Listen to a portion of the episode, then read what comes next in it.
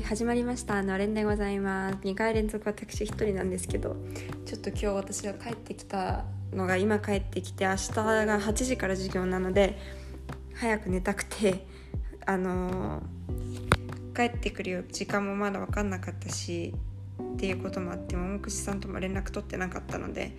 もう今取れる今寝る直前に取ってもう寝ようと思います。でもそう、まあ、結局あのバスに乗れなかった後どうなったかをねできるだけ早く話さなきゃと思ったので撮ります。で前そのあれだったじゃないですか。バスに乗れなくて家に残ってで夜ご飯食べてでとかってやっててであのそのトレーニングに土曜日のトレーニングに私がその炭酸ジュースを2本持っていくっていう任務があったんですよ。でその炭酸ジュースをあちばやで買おうと思ってたんですよ。前の日の夜に着くんでそこで使えばいいやって。そしたらその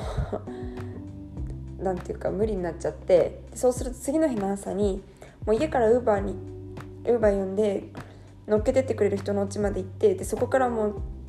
すぐに乗っけてもらって行ったら直接そのトレーニングやる場所に行ってしまうので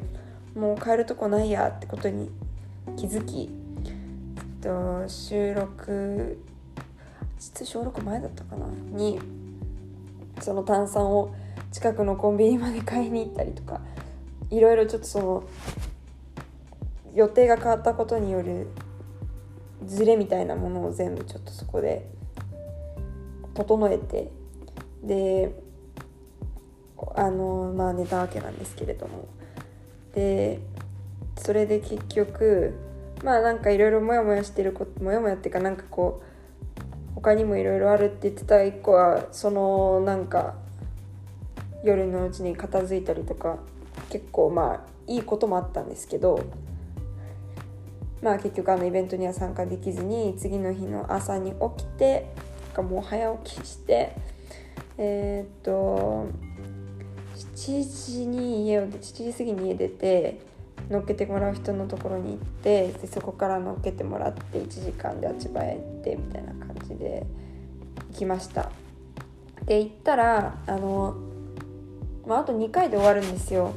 このトレーニングも。だからもう結構こうなんだろう。いろんなピエロになった時の服装とかメイクとかそういうこうもっとなんか実実用的っていうかなんて言うんだろうなんかそういうこううん心のその精神的なトレーニングだったりとかっていうよりはとか技術的なものっていうよりかもっとその本当にどんな衣装を着てとかってであここの部分はもうちょっと色つけた方がいいあった方がいいと思うはあの頭の飾りがもうちょっとあった方がいいと思うとかそういうこう意見を聞いたりだとかそういうような時間があったんですよね。で私はその先週かな？にずっとショッピングモールを歩き回ったあの日に買い揃えたあのシャツを持ってって OK もらったんでとりあえず服は大丈夫なんですけど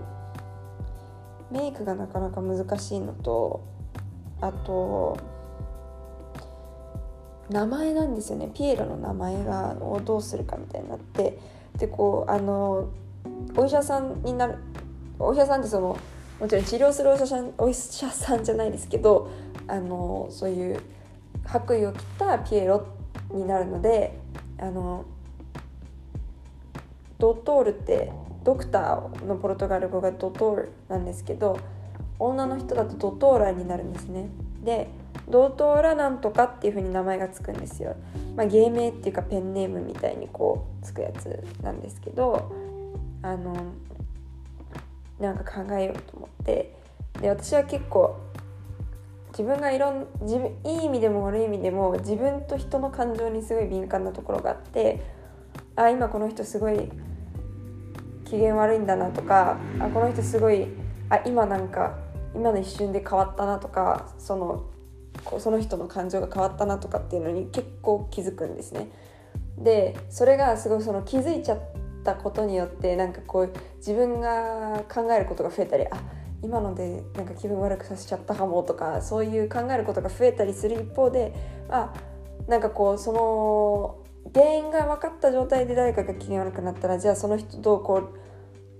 あのリカバリーを手伝うかみたいなことが考えられるからそういうポジティブな面ももちろんなんですけど結構そういうこう感情っていうワードはキーワードだなと思っててで結構これまでのトレーナートレトレーニングでもそういう感情にまつわることとかをたくさんやってきたのでこれは使いたいなと思ったんですよ。で、えっと、ポルトガル語で感情はエモソンっていうんですね。でそのなんかエモっていう言葉がそのなんかエモいって言葉あるじゃないですか日本語に。それとちょっと別で置いといてもなんかちょっと可愛いなと思って音が「も」ってなんか「も」で終わるのが。で思っててでそれでなんかこうそっから何かつけられないかなと考えていたんですけど一個なんか私がこうそれでその後ろにワードをくっつけた芸名を持ってったんですよ土曜日に。そしたらなんかリーダーの人に「ちょっとそのあだ名だと分かりづらいかも」みたいな、ま、その訪れる先が老人ホームだったりするとなんかこう「え何？分かりづらくてなんか分かりづらいとこえ何?」って聞き返されたりとか結構その相手に覚えてもらえなかったりするからもっと簡単なのがいいって言われたんですよね。で私としてはすごい発音もしやすいし分かりやすいと思って持ってったんですけどやっぱりその国の感覚ってあるじゃないですかこうどれが分かりやすくなんかこう呼びやすいとか分かりやすいとかその感覚が全然分からなかったのでなんかそれはもう分かりづらいって言われちゃったからそっかと思ってまた考えてでこう近くにいた知り合い、ね、あの一緒にトレーニングやってる人とかにも協力を仰いでなんかいろいろ聞いてもらっててでなんか他にエモでなんかこうないのって言われてた時に私あんまりそのエモいっていう言葉なんだろう使ったことがあんまりなくてかつなんかこうそこまで意味ちゃんと分かってないっていうかなんかどんな時に使ったらいいのかをこう100%理解できてない部分もあるんですけどでもなんかこうすごい素敵なものとかを見てうわこのでもなんかこううまく言葉にできないこの感情っていう時にそれをエモいって結構若者たちが使っているっていうことは一応調べて分かってでそのなんか訳せない日本語でもうまく表せないからエモいっていうワードが出てきたってことはそれをこう外国語に訳すってすごいできないってことじゃないですか。それってすごい素敵だよなっていうのをちょっとそこに感じたのでそれそれでそういう形容詞があるんだけどっていう話をしたんですね「もうい」っていう形容詞が日本語に新しく出てきたんだけどって。言ったら「じゃあもうそれでいいじゃん」って言われて。ということで私はドトライモイになりました。なんかこうその形容詞のエモいじゃなくて普通に EMOI って書かれるとなんかすごく可愛いんですよね。エモい。なんでドトラエモいになってでそうあとは結構そのやっぱり2人組とかでこんその病院を訪れたりするんですけれど老人ホームだったりとか。でもそういう時にあの相手の反応によってとか計画してたものがそれ通りにいくとは限らないじゃないですか。あと子どもたちのところを訪れることもあるからそうするともう本当に予想不可能だったりとか。でそういったこう予想不可能なところにどうやって対応するのかっていうあのその予想外のことが起きた時の対応力をトレーニングっていうような回だったんですね今回は。だからなんかゲームとしてはこう2人組になってみんなの前で話をしていくんですけどあるテーマに沿ってお話物語を作っていくんですけどそのその場でバッて出されたアルファベットで始めなきゃいけないんですよその話を。からその前の人が喋ってることにつなげなきゃいけないんだけどかつ出されたアルファベットで始まる単語から喋らなきゃいけないからこうすごい制限かかっててでそこをこうどう頭の回転を速くしていくかっていうようなやつだったんですね。もうすっごい緊張したんですけど思ったよりいい感じにいって楽しく、うん、楽しめたね楽しめました。でまあそういよいよねピエロの花とかあとはその白衣とかそういうのの準備とかも始まったりしていよいよだなっていう感じがすごくあるんですけれどもまあそうそれで昨日のトレーニングは終わりましてでうんとこっち帰ってきてちょっと夜友達とうちでご飯食べてでその後に友達の別その別の友達のパパの誕生日パーティーに行ってでそのもう一族集まってたのでみんなに挨拶したりしてそのまんま泊めてもらってで今日の朝は早起きして日本のフェリーニャっていうまあちっちゃな市場市毎回訳せないんですけどお祭りですね。まあ要は。そうそれのお手伝いをしてお稲荷さん作るのとお弁当詰めるのとひたすらやりまくりました。でその後にジュニア会があってっていうような4つあのあれをえー、タイムスケジュールっていうかスケジュールで過ごしたんですけれどもまあなんかこううん。そうですね。なんか今日のジュニア会はまあ面白くっていつものごとく。でいきなり「えっ?」ていうことだやらされたんですよ最初。なんか「あの戦車あるじゃん」みたいなところ始まって「あのタイヤってあるよね」ってあのキャキャタピラーでしたっけ日本語で言うの。あのタイヤはあるんだけど今から新聞でみんなにそれを作ってもらって自分たちで中に入ってその往復して1位になったチームの勝ちっていうようなゲームをしますって言われたんですよ。でそれだけで言われて新聞紙渡すとテープ渡されて用意スタートみたいな感じ一応身長が近い人の3人組になって作ったんですけどそう私たちのチームめちゃめちゃ優秀な人たちしか集まってなくて超スムーズにしかも戦略もすごくてとても綺麗なのができてで結構こう破れたりするじゃないですか可能性。だからもうそこも補強とかすっごい頑丈にして女子3人だったからこう足のサイズもちっちゃいんでそ床踏んじゃいけないんですよ。その全部キャタピラの上歩いていかなきゃいけなくて。で足ちっちゃいから幅が狭いので男子に比べて。かこう新聞もさらに半分に折った細さでその折ることによって補強もしてっていうのをすごいこう頑丈にやってで長さも割れて長すぎるとたるんで結構面倒くさくなるなっていう予想がついたので、まあ、なんかこう適度に短い感じにしてあのやるっていうのをすごいスムーズにできたので、えっと、2回その競争があったんですけど2回ともダントツで1位を獲得したという感じでございました。でも他の班見てるともうなんかあの開いた新聞紙をただ1枚ずつくっつけたみたいな感じになったところとかもうなんか出だしでビリビリになってたりとか してそれまたすごい面白かったですね。それぞれのグループに個性が出てめちゃめちゃ面白かったですね。っていうのがあってあとはうんともう一個はなんかこうお互いのことを知ろうゲームみたいな感じでこう一人の人が、えー、ランダムで1から30までの数字を選んででもともと1から30まで質問がもう表になってるんですよでその質問を聞かれて例えばまあ好きな色は何ですか？そしたらその数字を選んだ人は自分の答えを書くしあと7班ぐらいに分かれてたんですけどそれぞれの班の人はその人が好きであろう色を紙に書くんですね。で後からその人が書いたのと周りが書いたのが合ってるかでその人のことをどれだけ知ってるかなっていうのをこう考えたりするゲームだったんですよ。でまあもちろん質問はそんな今みたいな簡単なことじゃなくて例えばなんかこう将来持てたらいいなと思う能力はとか初めて木に登ったのはいつとかなんかそういうこうもうちょっとその人に踏み込んだような質問で時間がなくて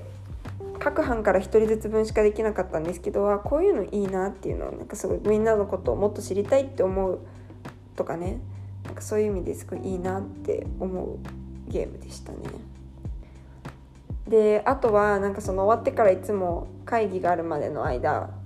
1時間半2時間ぐらいはみんな暇なんですけど今日は友達と一緒に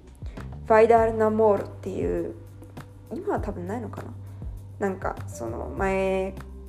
のよすごい人気だった。まあなんか恋愛バラエティーみたいなやつだと思うんですけどそういうのを YouTube で引っ張ってきてみんなでこうやって椅子並べてみて 見たりとかそんな感じで過ごしました。今日はそのそうそうそう。あのー、あんまり人が来なかったのでジュニア会にフェリーニャにも。だからまあそうね。少人数で来た人でワイワイみたいな感じだったんですけどそう面白かったのがその今日朝そのフェリーニャって手伝う日朝7時半ぐらいに行くと朝ごはんを用意してくれてるんですよ。だから私はそれ目当てで7時半ぐらいに行ってでそれで食べてたらなんかケーキが出てきて大きななんか本当に誰かの誕生日みたいなケーキでそこで急にあの「ハッピーバースデートゥーユー」のメロディーのパラあのパラベンスブラボーセっていうポルトガル語バージョンをみんなが歌い始めたんですよ。でそれがこう歌い終わってわーってなってあじゃあ誰かの誕生日だって思ってそれでみんながこうケーキ食べてみたいな。で後から「今日誰の誕生日だったの?」って聞いたら「え誰のでもないよ」って言われたから「えどういうこと?」ってなって見たら今日そのブラジルで父父の日だったんですよ別にそれは知ってたんですけどあそうまあ母の日は割と全世界共通で、まあ、いくつかの国では違う日だったりもするみたいなんですけど、まあ、少なくともブラジルと日本は一緒なんですが父の日日本はと6月じゃないですかブラジルだと8月なんですよねで今日が父の日だったんですよで、まあ、それは別に知ってたんですけどそのケーキは父の日用のケーキだったみたいでで あのまあそれ別にいいじゃないですか。それはそので母の日にもやるみたいなんですよね。そのケーキをみんなで食べるっていうのは。で別にそれ全然いいんですけど私がそこで誕生日だと間違えた理由がその「ダラララララ」っていうあのメロディーの歌を歌ったからなんですよ。でなんでこんなに紛らわしいことをするんだろうって思ってよくよくポルトガル語の今の歌の歌詞を考えてみたら一言も「お誕生日おめでとう」っていうワードが出てこないんですよ。ただ「おめでとう」「おめでとう」パラベインスっていうのがその「おめでとう」なんで「おめでとうおめでとう今日はいい日に」みたいなこうそういう単語が並んでるだけでお誕生日っていうことは言ってないんですよよく考えたら。だからもしかしてこれいつでもおめでたい時には使える歌なのかみたいな。なんかそんな気がしてちょっと面白いなと思って。日本語も英語も「ハッピーバースデートゥーユー」って言うじゃないですか。もう誕生日にしか歌えないからなんかその固定観念みたいな。そういうあのメロディーに引っ張られすぎてというかもう当然そうだろうっていうことに引っ張られすぎていたっていうのをすごいなんかかあの気づかされる例だったんですよね。これ面白いと思って面白すぎて絶対のれんで共有しようと思ったんですけどなんか思い込みってすごいなっていうのを感じた発見発見です本当にこれは。でしたね。あとなんか最近私が面白いなって思っていることがあってそれはなんか最近急によく見かけるようになったのは私だけなのかだから前からあるのかちょっとよく分かんないんですけどあの例えば何かのイベントがあった時に入場料をいくらで払うんじゃなくて1キロの何かしらの食料を持ってきて入るっていうのなんですよ。なんかこう前サンパウロに行ったじゃないですか。2週間前？1週間前？でその時にあの行かなかったんですけど沖縄祭りみたいなのがあってその宣伝をインスタで見たんですね。そしたら入場料が 1kg の食べ物って言ってなっててへえと思って。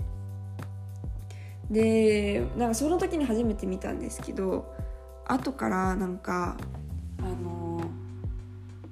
それこそ今日のジュニア会の時に来月に日本祭りがあるんですね。フェスティバルとジャパンがあって。でその時もなんか入場料を義務じゃないけど1キロの食料をこう寄付してもらうのにしようと思ってるみたいな話をしてて。ここもそうなんだって思ったんですよね。だからなんかそういうことがあったりも結構するのかなブラジルはって。あんまり日本で入場料そういう食べ物寄付みたいなね聞いたことないかったんでなんかすごい新鮮なんですよね。最近よく聞くものとしては結構新鮮。あとすごいどうでもいいんだけどちょっと急に思い出したから言うとあの旅行行ってたじゃないですか。連想室に行ってた時に一回なんかあの猛スピードで最終日だったと思うんですけど猛スピードであのアスファルトのところをこうブワーって行って私たちはその解放されたトラックの上のところに座ってるからもう風の勢いすごすぎて大変顔がぺったんこになるんじゃないかっていうぐらいの風を受けたっていう話したと思うんですけど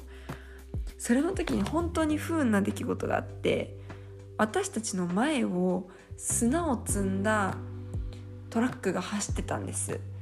で上に何にもあの何て言うの？乗っけてなくてあの布みたいにこうその砂を押さえつけるものを何も乗っけてなくてで、まあ、こっちの前を走ってるってことはこの風がすごい強いのと同じぐらいのスピードで走ってるわけじゃないですか。もう本当に前の車のてっぺんに乗ってる砂がもう顔に当たってきて痛いのなんのって目には入るしもうなんかびっくりなんだけどと思ってこそんなに不運なことあるっていうぐらい 風だけでも痛いのに砂まで当たってきてしかも結構な勢いでバチバチバチバチバチみたいな。ちょっとそれをふと思い出してすごい体験だったなと思って。そうありました。ありました。急に思い出しました。はいということで私ちょっと明日早いんでそろそろ寝ますね。すいません。勝手に好きなことだけ喋って終わりますって言ってもまあそれが趣旨なんでいいんだと思うんですけど。はいということであーせっかくお風呂お風呂入ってなんか寒くなってきたな。まあじゃああったかくして寝ます。ます。皆様もお体にお気をつけてお過ごしください。ではネギ塩でした。さようなら。